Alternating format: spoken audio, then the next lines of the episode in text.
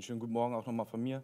Das ist es, wenn man multitasken muss mit, einem, ähm, mit einer Maske, mit einem Notenständer. Dabei, ähm, genau. Ich bin irgendwie ein bisschen aufgewühlt und Matthias hat es anfangs gesagt. Irgendwie sind wir hier, ähm, wir sehen die Sonne draußen scheinen, aber irgendwie bewegt uns die Zeit gerade sehr viel, glaube ich. Und seit Wochen schon ist es so, dass ich auch immer wieder an die Szenen in der Ukraine denke, sie sehe und auch wütend bin und traurig bin, was gerade in der Welt passiert. Und das, was uns eigentlich so viel Stabilität gegeben hatte oder was wir dachten würde uns Stabilität geben, ähm, das gibt wirklich uns keine Sicherheit gerade. Wir schauen, dass die Politiker und Regierungen irgendwie es schaffen, dass Menschen wieder zum Frieden finden, Kinder nicht sterben müssen, kein Bombenhagel ist. Aber irgendwie sind wir schwerelos gerade in der jetzigen Zeit und fragen uns, wieso passiert all dieses? Und in der letzten Woche haben wir über eine Predigt äh, gehört, wie Jesus damit umgeht. Wir haben gesehen, dass Jesus nicht einfach zuschaut, sondern dass er bei uns ist und das Leid mit uns erlebt. Wir hatten seinen Freund Lazarus gesehen, wie er gestorben ist und wie Jesus nach Bethanien gekommen ist, um zu trauern. Er war nicht einfach da, um den Leuten eine Moralpredigt zu halten, sondern er hat diese Trauer und den Schmerz gespürt und miterlebt, den Maria und auch Martha erlebt hatten, weil ihr Bruder Lazarus gestorben ist. Und ich hoffe auch, dass uns das wütend und traurig macht, so wie es Jesus wütend gemacht hat, wenn wir Trauer und Leid in unserer Welt sehen. Dass wir nicht einfach regungslos hier sitzen und uns Gedanken über die Ölpreise machen, dass wir uns nicht Gedanken darüber machen, ob meine Börsenindexe schlecht stehen, oder ob mein Urlaub in Gefahr ist, sondern das wieder zu sehen. Und das zerbricht mein Herz. Und wieso ich das sage, ist, weil wir eine Frau sehen, eine junge Frau, die eine ähnliche Situation erlebt, Maria von Bethanien. Sie ist in einem Land, das unterjocht wird. Es ist besetzt worden von den Römern. Überall gibt es Aufruhr, sie werden unterdrückt. Erdrückende Zölle wurden eingerichtet. Und sie sitzt und hat Zweifel, sie hat Fragen, ihr ganzes Weltbild ist zerrückt. Und sie fragt sich, wieso? Aber dann kommt jemand in ihr Leben, und zwar ist es Jesus. Und unsere ganze Serie heißt Begegnung mit Jesus. Und ich hoffe, dass wir verstehen, was es bedeutet, wirklich Jesus auch zu begegnen. Jesus kommt in ihr Leben. Es ist nicht andersrum, sondern er kommt in ihr Leben. Und all die Fragen und die Zweifel, die sie hat werden aufgelöst. Nicht auf die Art, wie sie sich das vorgestellt hat, sondern noch viel tiefer. Und das ist das, was wir als Christen, wenn wir Christen sind, lernen dürfen. Und vielleicht bist du heute zum ersten Mal in der Kirche. Dann hoffe ich, dass du verstehen kannst, was Frieden im christlichen Sinne heißt. Dass es nicht nur die Abstinenz von Kriegen ist, sondern dass die Unruhe und der Unfrieden auch in unserem Herzen durch den Shalom, den nur Gott geben kann, besänftigt wird und wir Hoffnung und Frieden in unserem Herzen haben. Und es ist nicht die Regierung oder andere Faktoren, die uns diesen Frieden geben, sondern es ist Jesus. Und genau dieser Jesus ist der Retter, dem Maria auch begegnet ist. Sie hat gesehen, wer er ist. Und das ist das Essentielle für uns als Nutzer, um mich besser zu fühlen, den ich vielleicht äh, so sehe, dass ich meine Kinder in die Sonntagsschule oder hier in den Next Generation Bereich abgebe, damit sie gute, positive Sachen mitnehmen. Oder ist Jesus wirklich mein Retter, in den ich mein ganzes Vertrauen setze? Aber das Zweite ist auch, was sehr wichtig ist für Christen und Leute, die Jesus noch nicht kennen, ist, dass Christsein bedeutet, eine Beziehung zu Jesus zu haben. Und ich weiß nicht, wie es euch ergeht, aber ich bin oftmals viel zu sehr mit mir selbst beschäftigt. Ich bin viel zu busy, um über meine Themen nachzudenken, um zu realisieren, dass Gott wirklich in meinem Leben ist. Aber bei Maria sieht man etwas anderes. Bei Maria sieht man, dass sie in Jesus wirklich jemanden gefunden hat und gesehen hat, der nicht irgendein netter Mensch ist, der ein Moralprediger war, ein Philosoph, der Weisheiten hatte für ihr Leben, sondern sie hat gesehen, dass er Gott ist. Und das ist auch mein Gebet und mein Wunsch für heute, dass wir auf ein neues realisieren können, wer Jesus wirklich ist. Dass wir auch wissen, dass er uns begegnet heute, hier, jetzt in diesem Raum. Dass Gottesdienst keine Zeit ist, wo wir uns berieseln lassen mit guten Anekdoten, sondern dass Gottesdienst wirklich ein, ein Ort ist, wo wir Jesus gemeinsam begegnen dürfen. Dass wir nicht hier sind, um Lieder zu hören, die wir hören wollen, äh, wo wir Sachen hören, die uns gefallen, sondern weil wir hier sind, um Gott zu dienen, ihm zu begegnen. Und ich glaube, da können wir sehr viel von Maria lernen. Aber bevor wir tiefer in den Text einsteigen, möchte ich gerne nochmal für uns beten. Vater, ich danke dir einfach für diesen heutigen Morgen und unsere Herzen sind aufgewühlt und wir wissen gar nicht, mit welchen Gedanken, wie wir sortiert zu dir kommen wollen und sollten. Aber wir bitten dich einfach, mach unsere Herzen still, mach uns ruhig und lass uns wissen, dass du uns Ruhe, Frieden und Zuversicht schenkst, dass du unsere Hoffnung bist. Ich bitte dich einfach, begegne uns heute auf ein neues und lass uns wirklich in den nächsten Minuten wirklich auch spüren, dass du anwesend bist. Lass uns nicht distanziert sein, weil du nah bist und lass uns wirklich realisieren, dass du jetzt hier in diesen Momenten bei uns bist und zu uns sprechen möchtest dass du uns Antworten geben möchtest auf unsere Zweifel, dass du uns Antworten gibst auf unsere Fragen und dass du uns Liebe geben möchtest. In dem Vakuum, wo wir nach anderen Dingen suchen, aber dieses Vakuum kannst nur du füllen. Hilf uns wirklich, dieses zu realisieren. Wir danken dir und wir bitten dich, sprich zu uns. In Jesu Namen. Amen. Um den Kontext des heutigen Bibeltextes etwas besser zu verstehen, ist es gut zu wissen, was die Leute hier in der Bibelgeschichte erlebt haben. Und Johannes hilft uns, dieses besser einzuordnen. Und wie ich schon eingangs gesagt hatte, ist im Kapitel 11 etwas passiert, was die ganze Welt verändert hat. Ganz Israel war in Aufruhr. Jesus hatte das finale siebte Wunder getan. Und Johannes zeigt uns, wenn wir uns das Evangelium des äh, Johannes näher anschauen, sieben große Wunder, die Jesus tut. Und das große Finale große, aber ich hoffe, dass wir dieses Wundersame, dieses Wundervolle, was uns die Bibel vermittelt, wieder auf ein neues erleben dürfen. Dass ein Toter zum Leben gekommen ist. Dass so etwas nur Gott tun kann. Und das ist passiert. Und wir können uns vorstellen, wenn das heutzutage passieren würde. Alle Nachrichten wären voll damit. Social Media, äh, Social Media wäre vollgekleistert damit. Äh, wenn wir über Google gucken, in den Ratings und den Trends, dann wäre es überall auf Nummer eins. Jeder würde über diesen Jesus sprechen. Aber ähnlich war es auch damals in dieser Situation.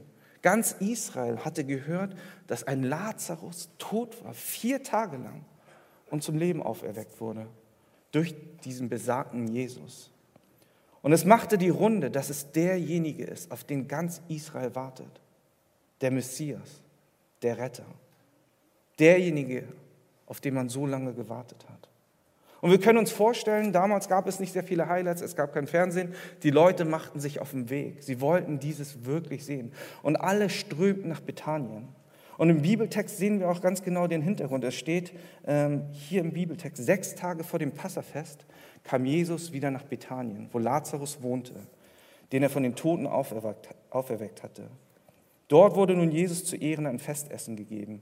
Martha bediente und Lazarus war unter denen, die mit Jesus an dem Essen teilnahmen.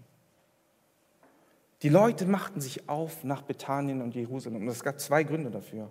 Einerseits hatten sie von dem Wunder gehört und jeder wollte es live sehen. Jeder wollte diesen Toten, der wieder zum Leben erweckt wurde, Lazarus sehen. Aber das Passafest ist ein wichtiges Fest gewesen, eines der wichtigsten. Und zu der Zeit des Passafestes war es die Regel und die Tradition, dass gläubige Juden nach Jerusalem geströmt sind um ihre Opfergabe im Tempel, Tempel, zu bringen. Und sie kamen nicht nur aus Israel, sondern auch an, aus anderen Nationen, um dieses Fest zu feiern. Man kann sich vorstellen, wie gefüllt äh, dieses Land gewesen sein muss, mit Schaulustigen, aber auch Leuten, die wirklich ihren Glauben ausleben wollen. Überall tummelte es von Leben, wie wir es gerade vielleicht auch an unseren Hauptbahnhöfen und an unseren Flughäfen gerade erleben. Überall waren Menschenmassen. Aber das Bild war ein anderes als das, was ich gerade beschrieben habe. Es wurde ein Festessen veranstaltet. Ein Festessen für Jesus. Und wenn wir uns genauer einmal das Bild nochmal anschauen, Jesus hatte Lazarus gerettet. Aber es ist wichtig dabei zu wissen, was es bedeutete, dass Jesus Lazarus rettete. Denn Lazarus zu retten bedeutete gleichzeitig, dass Jesus sterben musste. Und das können wir uns herleiten, weil es eine wichtige Instanz in Israel gab. Das waren die Pharisäer, der Hohe Rat, die geistlichen, politischen Leiter des Landes. Und sie hatten sich ein System aufgebaut, in dem sie regierten. Sie konnten den Takt angeben. Sie konnten bestimmen, wie die Menschen zu leben haben. Und wer will das schon aufgeben? Aber Jesus kam in dieses Leben dieser Menschen hinein und predigte und erzählte und lehrte etwas ganz anderes. Er machte sie frei vom Gesetz, vom Legalismus und zeigte ihnen, was wirklich Gnade bedeutet, frei zu sein, zu lieben und nicht aus dem Gesetz zu handeln. Und davor hatten die Pharisäer Angst. weil es ihr ganzes System kaputt machen würde, weil sie in diesem System obsolet wären, weil sie nicht mehr diesen Einfluss haben. Und Kapitel 11 zum Ende hin sehen wir auch, dass sie einen Plan schmieden, Jesus zu töten, weil sie ihren Status quo aufrechterhalten wollten. Und wir sehen diese Mischung und auch dieses Gefühl, das wir gerade, glaube ich, tragen. Wir sehen eine Situation, wo Mord und Komplott zu spüren ist, was uns Johannes aufzeigt. Aber wir sehen auch eine Festtagsstimmung. Aber wieso wurde ein Fest gefeiert? Es wurde ein Fest zu Ehren Jesus gefeiert. Und es waren Menschen geladen, die seine Freunde waren, die ihn kannten, die ihm begegnet sind und eine Veränderung in ihrem Leben erfahren haben. Und hier in dem Text, den ich gerade gelesen habe, steht zum Beispiel, dass eine Martha da war oder ein Lazarus. Lazarus selbst war vor einigen Tagen tot gewesen und er sitzt da. Eigentlich eine richtig schräge Situation. Und wenn wir uns nochmal die anderen Evangelien dazu angucken, in Markus 14 und Matthäus 26, geben die anderen Evangelisten uns noch ein breiteres Bild aus ihrer Perspektive, wodurch wir den Kontext noch besser verstehen können. Weil er sagt, die Evangelisten sagen uns, dass es bei Simon war was hier im Johannesevangelium nicht steht. Und bei Simon, den Aussätzigen, was für ein schöner Name, oder? Simon der Aussätzige, ist ja fast so wie Setchang der Corona-Kranke. Was für eine schöne Beschreibung. Aber Simon der Aussätzige, dieser Anhang oder dieses Wort, das ihn beschreibt, ist wichtig. Nicht nur, weil es sehr viele Simone gab, aber weil es auch eine Geschichte erzählt. Simon der Aussätzige war einer von vielen, der von Jesus berührt wurde und geheilt wurde. Jesus hatte ihm begegnet, ist ihm begegnet und hat ihn geheilt. Und wir müssen wissen, dass es damals in Israel anders war als heute. Wenn jemand krank war, gerade mit einer ansteckenden Krankheit, dann konnte er nicht mehr zu Hause bleiben. Dann wurde er aus der Gesellschaft geächtet. Er musste an den Stadtrand ziehen. Er war auf sich allein gestellt.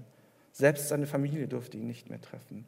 Und die Menschen, die krank waren, die aussätzlich waren, die lebten zusammengefurcht, gemeinsam am Stadtrand in Höhlen, ähm, unter lebenswidrigen, schlechten Umständen. Aber dieser Simon hat auf wundersame Weise Jesus getroffen und wurde geheilt. Wir können uns vorstellen, wie sie am Tisch lagen. Damals in, in, Israel war es nicht so, dass man gesittet wie heute am Tisch saß, sondern man lag in einer Position und hat gegessen. Und sie, wir können uns vorstellen, wie Simon gesagt hat, ja, letzte Woche hatte ich nur noch einen Finger, bin Jesus begegnet, guck, ich habe wieder alle zehn. Aber Lazarus spricht zu ihm, ja, Simon, schöne Geschichte. Ich war tot, vier Tage lang. Ich bin Abraham, Mose und unseren Vorvätern begegnet. Deine Geschichte ist öde. Und wir hören hier auch von einer Martha. Und wenn wir in Lukas 10 lesen, dann hören wir von der Martha, was für ein Problem sie hatte. Sie hat es geliebt zu dienen. Und in, dieser, in unserer Kirche haben wir viele Leute, die gerne dienen. Und dienen ist etwas sehr Schönes. Das griechische Wort Diakonos kommt davon. Und es zählt uns, was es bedeutet, wirklich auch zu dienen. Und dieses Wort ist im heutigen Gebrauch kaum mehr anzuwenden. Wir sagen oftmals mitarbeiten, aber dienen sagt viel mehr darüber hinaus, weil es uns etwas erzählt über unsere Herzenshaltung, wie wir arbeiten, weshalb und für wen, dass wir das wirklich aus Liebe zu anderen tun.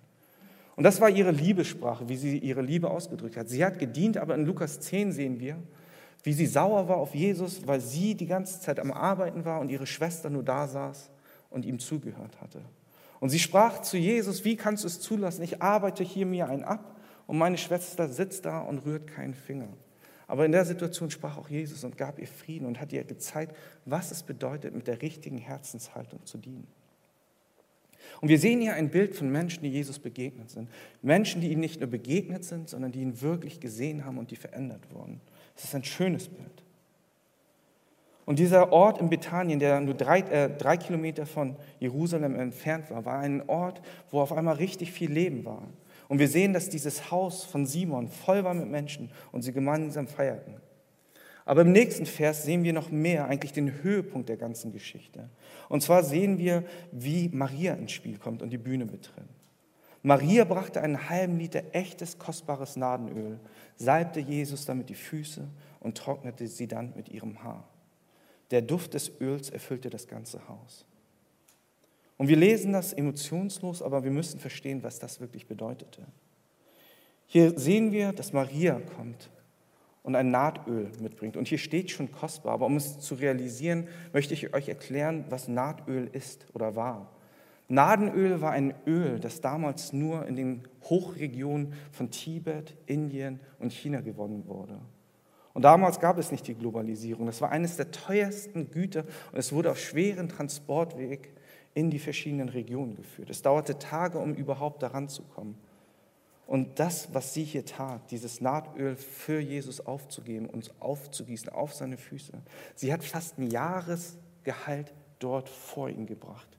Verschwenderisch hat sie ein billiges Parfum. Es war fast das, was ihr Sicherheit gegeben hat. Es war ihre Rente. Es war ihre Stabilität. Und einige Kommentare schreiben dazu auch, dass es wahrscheinlich ihre Mitgift war. Und eine Mitgift war damals das, was eine Frau, wenn sie heiratete, mitgebracht hat in den neuen Haushalt. Sie gab damit sozusagen fast ihre Stabilität in einer Ehe auf, was damals essentiell für Frauen war. Und wir sehen, dass es noch weiterging.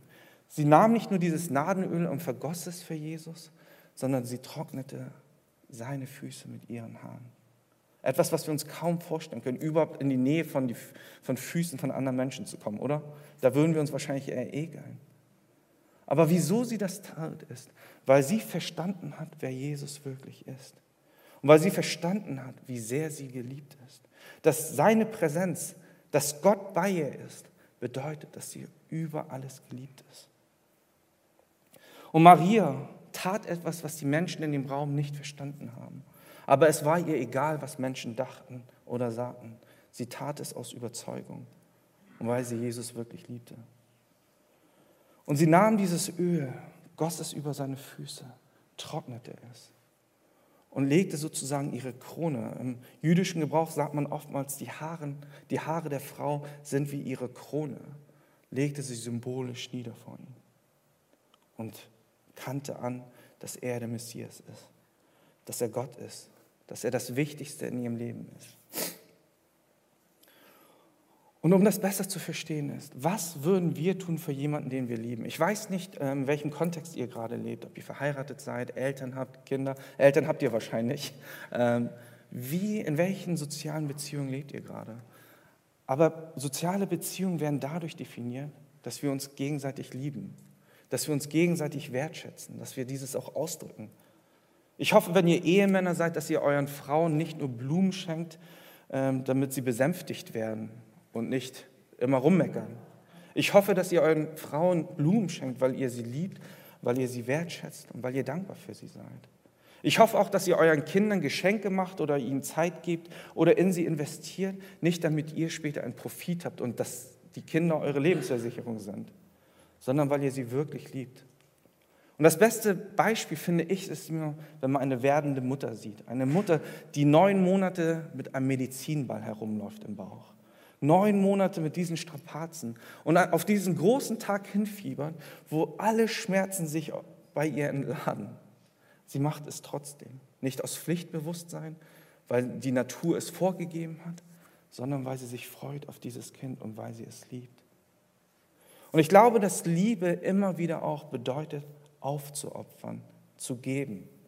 Etwas, was wir heutzutage nicht mehr tun. Alles in unserer Welt dreht sich eigentlich nur darum, was wir bekommen können. Wenn wir uns unseren Netflix-Account anschauen, dann sehen wir, wie alles auf unsere Bedürfnisse getrimmt ist. Wir haben schon 10.000 verschiedene äh, Mitgliedschaften beim Fitnessstudio, damit ich genau das Paket bekomme, um wie viel Uhr komme ich, welches Getränk möchte ich dazu haben. Alles ist eigentlich dazu getrimmt, damit ich das bekomme, was ich haben möchte. Und das ist schadhaft für all unsere Beziehungen, weil wir immer mehr und mehr nur auf uns schauen. Aber Liebe ist etwas, was uns Gott gegeben hat, weil Gott selbst Liebe ist. Liebe ist etwas, was zum Ausdruck bringt, dass wir uns nicht mehr als Allerwichtigstes sehen, sondern dass wir die Person, der wir gegenüberstehen, mit allem, was wir haben, unsere Wertschätzung ausdrücken. Und das ist das, was Maria tut. Es ist nichts Kalkulatorisches, wo sie sagt, wenn ich Jesus jetzt etwas gebe, dann werde ich im Himmelreich etwas mehr von ihm zurückbekommen. Wenn ich jetzt etwas Gutes tue, dann wird mir etwas Gutes geschehen. Sie liebt und schätzt ihn äh, und schenkt ihm die Wertschätzung, weil sie zuerst diese Liebe erfahren hat. Sie macht keine Aufrechnung. Sie hat verstanden, dass sie geliebt ist. Und das ist das, wovon wir lernen können. Was bedeutet es wirklich, Christus zu lieben? Was bedeutet es wirklich, als Christen Jesus Gnade und Liebe empfangen zu haben? Ich hoffe, dass uns diese Frage wirklich weiter ähm, auch bewegt, dass wir uns in der Woche darüber Gedanken machen können.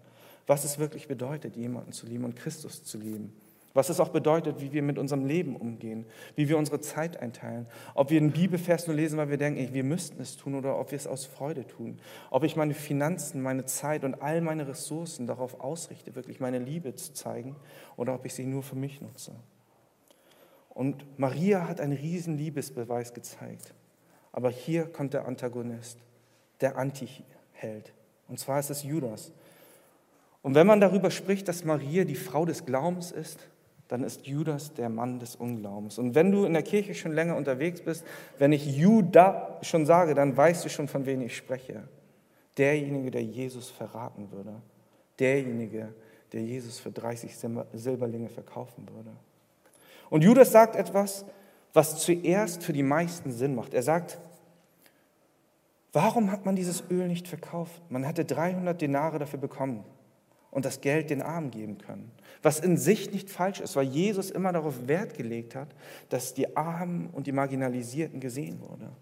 Aber Judas sagte es nicht, weil er wirklich dieser Überzeugung war, sondern Johannes beschreibt, was seine echte Intention war. Er sagte das nicht etwa, weil ihm die Arme am Herzen lagen, sondern weil er ein Dieb war. Er verwaltete die gemeinsame Kasse und entwendete immer wieder etwas von dem, was hineingelegt wurde. Judas war genau das Gegenstück von Maria. Judas sah Jesus und er war drei Jahre lang mit ihm unterwegs. Er gehörte zu seinem engsten Vertrautenkreis, die zwölf Jünger. Er hat alle Wunder erlebt und all das gehört, was Jesus gesagt hatte. Aber weswegen Judas das tat, was er tat, ist, weil er in Jesus nicht den Herr und Retter sah, sondern eine Möglichkeit, seinen Egoismus zu füttern, sich selbst zu bereichern. Und das sehen wir in dieser Welt auch immer wieder. Menschen, die sich selbst nur im Mittelpunkt sehen. Menschen, die sich selber bereichern wollen. Er konnte Jesus nutzen, um im Rampenlicht zu sein. Jesus war der größte Schnack sozusagen. Jeder hat über ihn geredet. Und dadurch, dass er zu ihm gehörte, hat er eine bestimmte Stellung. Aber nicht nur das. Judas hat Geld geliebt. Geld lieben viele. Aber er hat es so sehr geliebt, dass es eigentlich seine wichtigste Prämisse war fürs Leben. Mehr und mehr davon mehr und mehr Geld. Und als er sah, dass Maria dieses Opfer brachte und ihre Liebe ausdrückte durch das Nadenöl, sah er nicht diese Wertschätzung und die Liebe, sondern er sah, was ihm entgangen ist. Judas hätte dieses Nadenöl nehmen können, er hätte es verkaufen können und vieles von dem Geld selber einstreichen können. Hier steht 300 Denare. Und er denkt sich, ah, okay, 300 Denare, das wären 150 in meiner Tasche gewesen. Es hätte bedeutet, ein für Jesus, fünf für mich. Ein für Jesus, sechs für mich. Das war seine Rechnung. Er hat das Opfer gesehen von Maria. Aber was er sah, war nicht der Lobpreis und die Liebe, sondern was ihm entgangen ist. Und hier ist die Quintessenz und das Wichtigste daran, was uns helfen kann, unsere Beziehung zu Jesus besser zu erkennen und zu verstehen. Judas wusste ganz genau, wie hoch der Preis von Jesus war.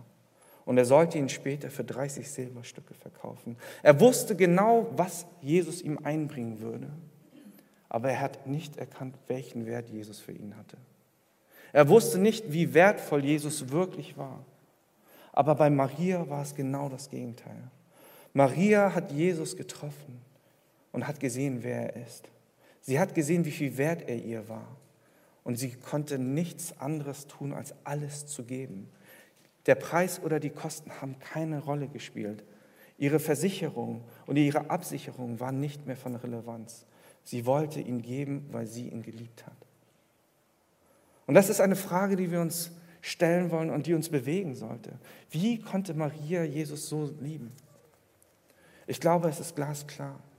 Sie hat wirklich erkannt, wer Jesus ist.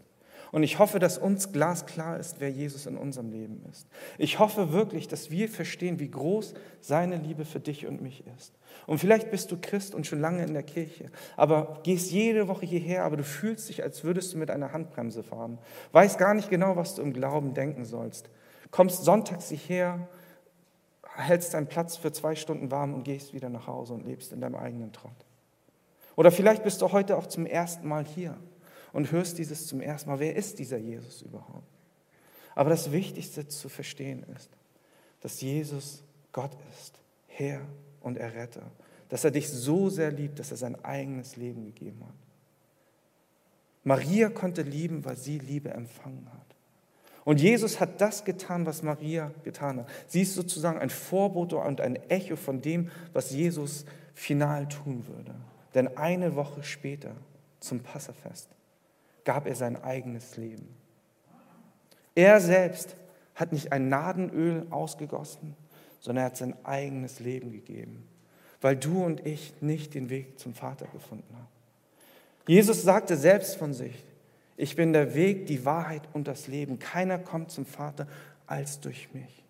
Jesus kam als Retter in die Welt, weil wir allein nicht zurück zum Vater konnten. Wir müssen uns daran erinnern, was am Anfang der Bibel passiert ist in Genesis, als Gott die Welt geschaffen hat. Er hat uns geschaffen, damit wir in Beziehung zu ihm leben. Aber die Beziehung ist zu Bruch gegangen, indem Adam und Eva die erste Sünde begangen haben. Und aus eigener Kraft konnten wir nicht zu Gott zurückfinden. Und deswegen sehen wir auch überall Krieg und Elend, weil das alles Auswirkung der Sünde ist. Alles, was in Genesis 3 passiert ist, der Bruch der Welt, hat Einfluss auf unser Heute. Aber Jesus ist der Friedensbringer, der nicht nur Kriege beendet, sondern diesen kosmischen Krieg wieder verändert und die Brücke wird, damit wir zum Vater finden. Ich weiß nicht, ob das gerade zu viel für dich ist, aber ich hoffe, dass dieser Gedanke, dass Jesus dich so sehr liebt, dass er sein eigenes Leben gegeben hat, am Kreuz gestorben ist, dass Gott wirklich Mensch geworden ist, dass es dein Herz berührt und dass du nicht einfach wieder nach Hause gehst, ohne eine Veränderung zu spüren. Ich hoffe, dass das, was Maria empfangen und gespürt hat, auch dein Leben verändert. Dass du dieses Kostbare, was sie in Jesus gesehen hat, auch spüren kannst. Und ich hoffe einfach, dass jeder einzelne von uns sich Gedanken darüber macht, was es bedeutet, wirklich zu lieben. Was bedeutet es, in einer lebendigen Beziehung zu Jesus zu sein? Und es bedeutet nicht, dass wir, wenn wir Jesus mehr lieben, dass er uns mehr zurückliebt. Seine Liebe ist fest und ist nicht abhängig davon, was wir tun. Er hat es am Kreuz präsentiert und es ausgelebt. Durch seine Liebe können wir ihn zurücklieben. Durch seine Liebe haben wir einen Retter empfangen. Und ich hoffe einfach, dass das unser ganzes Leben verändert. Ich hoffe einfach, dass wir uns jetzt nochmal die Zeit nehmen können. Und ich möchte euch ermutigen, jetzt die Augen nochmal zu schließen und wirklich darüber nachzudenken, was es bedeutet, geliebt zu sein, Gnade empfangen zu haben und Jesus wirklich als Retter und Erlöser zu sehen. Und ich möchte euch bitten, einfach zur Ruhe zu kommen und alles andere auszublenden, um wirklich zum Kreuz zu schauen, an dem Jesus für dich und mich gestorben ist. Lass uns wirklich die Zeit nutzen, wirklich darüber zu reflektieren.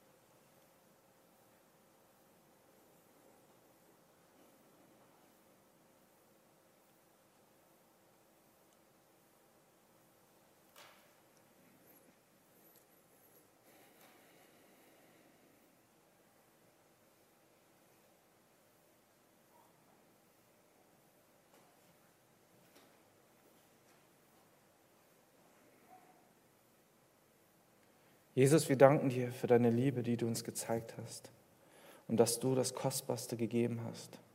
Etwas, was wir uns gar nicht vorstellen können, dass du dein Leben für uns gegeben hast, damit wir ewiges Leben haben. Wir bitten dich einfach, lass diese Wahrheit, dass diese frohe Botschaft, dass du uns so sehr liebst, dass du alles geopfert hast, um bei uns zu sein, uns zurückzuholen, um uns zu retten, dass das unser Leben wirklich verändert. Wir wollen nicht gleichgültig in dieser Welt leben. Und wir wollen auch nicht gleichgültig mit dieser Gnade umgehen, sondern wollen wirklich auch unsere Liebe, die wir zu dir haben, ausdrücken. Lass uns wirklich tagtäglich auch darüber nachdenken, was es bedeutet, in deiner Liebe zu leben und dich auch zurückzulieben. Dass es nicht nur am Sonntag ist oder in bestimmten Phasen, wo wir etwas tun, ähm, weil wir denken, dass wir es tun müssten, sondern wir wollen dich lieben, weil wir dich lieben. Wir wollen dich wirklich auch spüren und in deiner Nähe sein, weil wir Freude daran haben. Wir wollen wirklich in deiner Nähe sein, weil du wirklich unser Gott bist und weil wir äh, keinen Moment ohne dich sein wollen. Gib uns Kraft, gib uns Freude, wirklich in unserer Beziehung zu dir zu wachsen. Und wir bitten dich, dass du all diese Dinge, die uns davon fernhalten, in deiner Nähe zu sein, dass du sie nimmst und uns wirklich Hoffnung gibst. Wir bitten dich auch für die Situation gerade in unserem Leben, wo wir aufgewühlt sind, wo wir gerade gar nicht wissen, wo wir stehen, dass du unsere Herzen besänftigst, dass du uns Hoffnung gibst, dass du uns Kraft schenkst, dass du uns eine Perspektive gibst, dass wir auf dich schauen können und in dir die Lösung, in unseren Retter sehen können. Wir danken dir, wir lieben dich und wir beten in deinem Namen. Amen.